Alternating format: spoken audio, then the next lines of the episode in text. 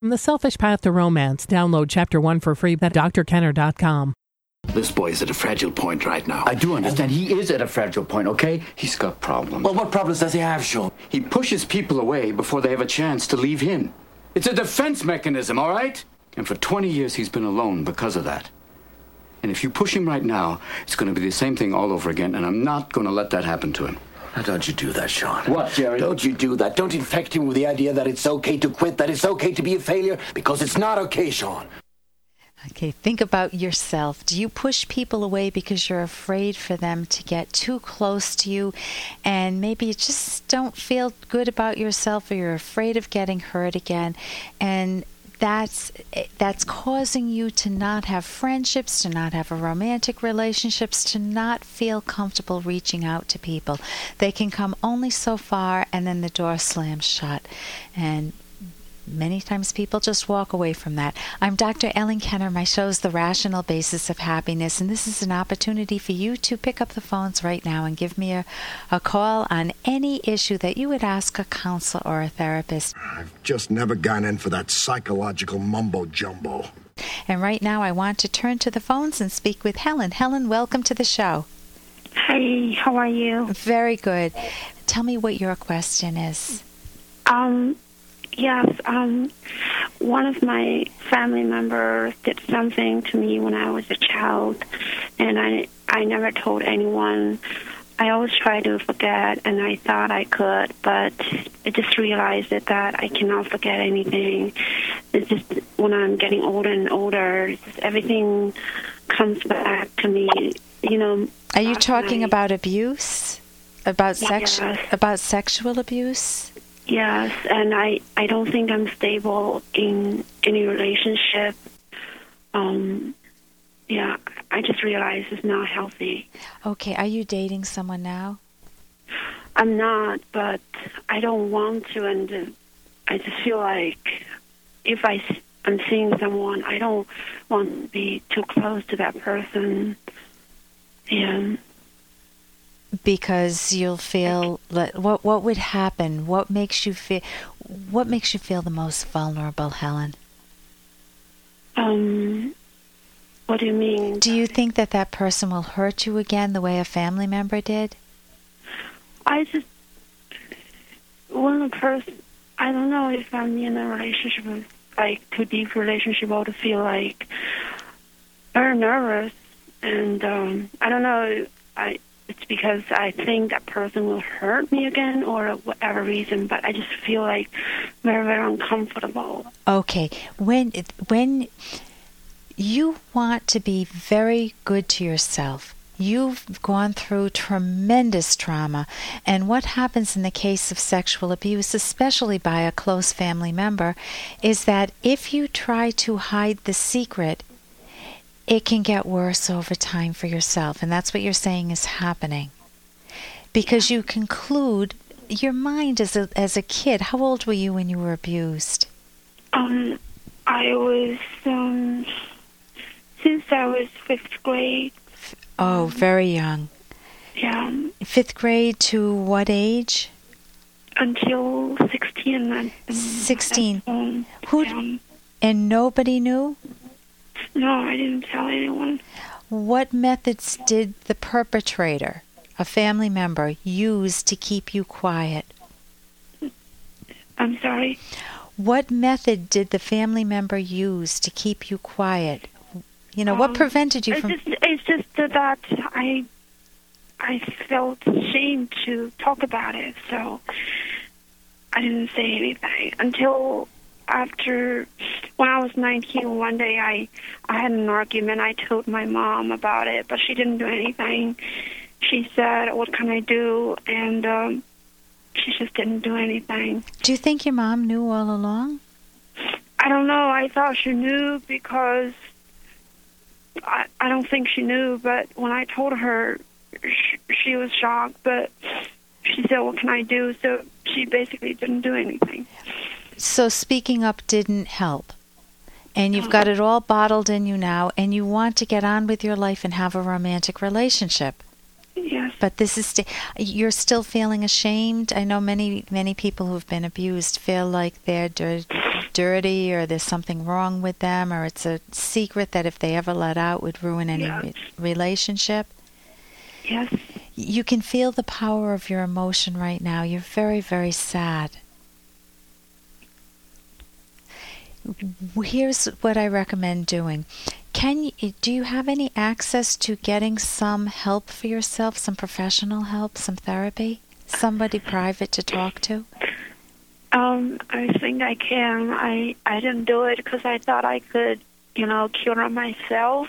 You know, by myself. I, I by forgetting about all these stuff that I think I need to do something to like, you know, find some professional help. I would I would definitely give that to yourself. There's a lot of very good help out there to work with abuse. I've worked with people who feel so badly about themselves that they don't do anything. They don't pursue any goals and they get stuck in a job that they hate and they feel like they're punishing themselves throughout their lives. And I've seen them turn around to the point where they're joyous and they go on and they have a romantic relationship. They get married, they have kids. That's what you want. You want to be able to find your own voice again. You want to be able to express the sadness which you're feeling now, but also the anger. You had two people in your life who betrayed you your mother and the perpetrator, the, the person who did it, Yeah. right? And I'm assuming that was that your dad? Yeah. So you had the two people whose role it was to protect you, to bring you up, to help you see great things in the world and great possibilities for yourself. And instead, in fifth from fifth grade on, you were saddled with a secret and you blamed yourself. You're not to blame. It's it's the person who should have known better. He never should have crossed that line you have many options. My my suggestion would be to give yourself the gift of therapy and to do it as soon as possible for yourself. It is so worth it. Find a good therapist. If you don't know how to do you know how to go about finding a therapist for yourself? I don't know. Okay, you I don't know who are good. I mean, do you have any recommendations? Um, if you've got, you could go to a website, the Academy of CT. C stands for cognitive. It's a big word. Therapy. T for therapy. Dot org, and see if there's someone in your in your uh, state or town. They list people from all over. You can call your state association and ask for someone who deals with abuse problems. You can go to a good hospital in the town where you live and tell them that you're looking for a therapist who deals with abuse. Uh-huh. Okay. But I would definitely, it's very serious, but you can be liberated. I've seen people disentangle themselves. This is the way I, I picture it. I picture that your childhood was an ugly, ugly puzzle that right now is all shattered. You tried to forget it. It's very painful to put those pieces of the puzzle back together again. Because what are you going to do once you see the picture clearly? You don't have a direction.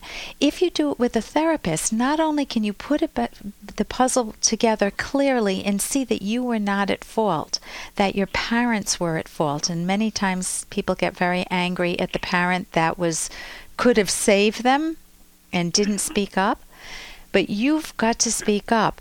Later on you may consider confronting them, but that's much that's later on in therapy first you need to have somebody who sees the sees what you've gone through and helps you work through some it helps you see the world a little differently more optimistically that everyone isn't like your father Yeah. Sometimes I just feel like I don't trust anyone. It's, I was thinking, thinking like, even your parents can do this to you, then and that that's that's one of the the horrendous things that your parents did that they left you with a feeling that oh my god if my own parents could do this how could i even reach out so i want to congratulate you because you trusted enough to call me Yeah. There are books on the market, but I don't recommend self help. You can use the books in therapy. There's a book called The Courage to Heal that was written years ago, and you may find some other good books. But you want to use all of your energy to work through this so you can be liberated and have the possibility of seeing that some people are bad and some people are terrific in life. And you need to collect examples of good people that you know so that you can start to repair some damaged ideas and so the view about yourself too. You're probably a dynamite person. So I hate to see you suffer. Thank you so much for the call, Helen, and let me know how things work out. Thank you. Here's an excerpt from The Selfish Path to Romance, the Serious Romance Guidebook by clinical psychologist Dr. Ellen Kenner and Dr. Edwin Locke, who's world famous for his theories in goal setting. A romantic relationship is ideally a partnership of equals. Decisions that affect both partners should be made jointly, which is another way of enhancing mutual visibility. Consider a negative case. Katie complains that her boyfriend Chuck is full of surprises that are intended to please her, such as vacation getaways. It's a disaster because he never bothers to ask her what she actually wants. Imagine telling your partner on Wednesday that you've arranged for a vacation to Alaska next week, when in fact your partner has no desire to go to Alaska and has a busy work schedule. You can download Chapter 1 for free by going to drkenner.com, and you can buy The Selfish Path to Romance at amazon.com.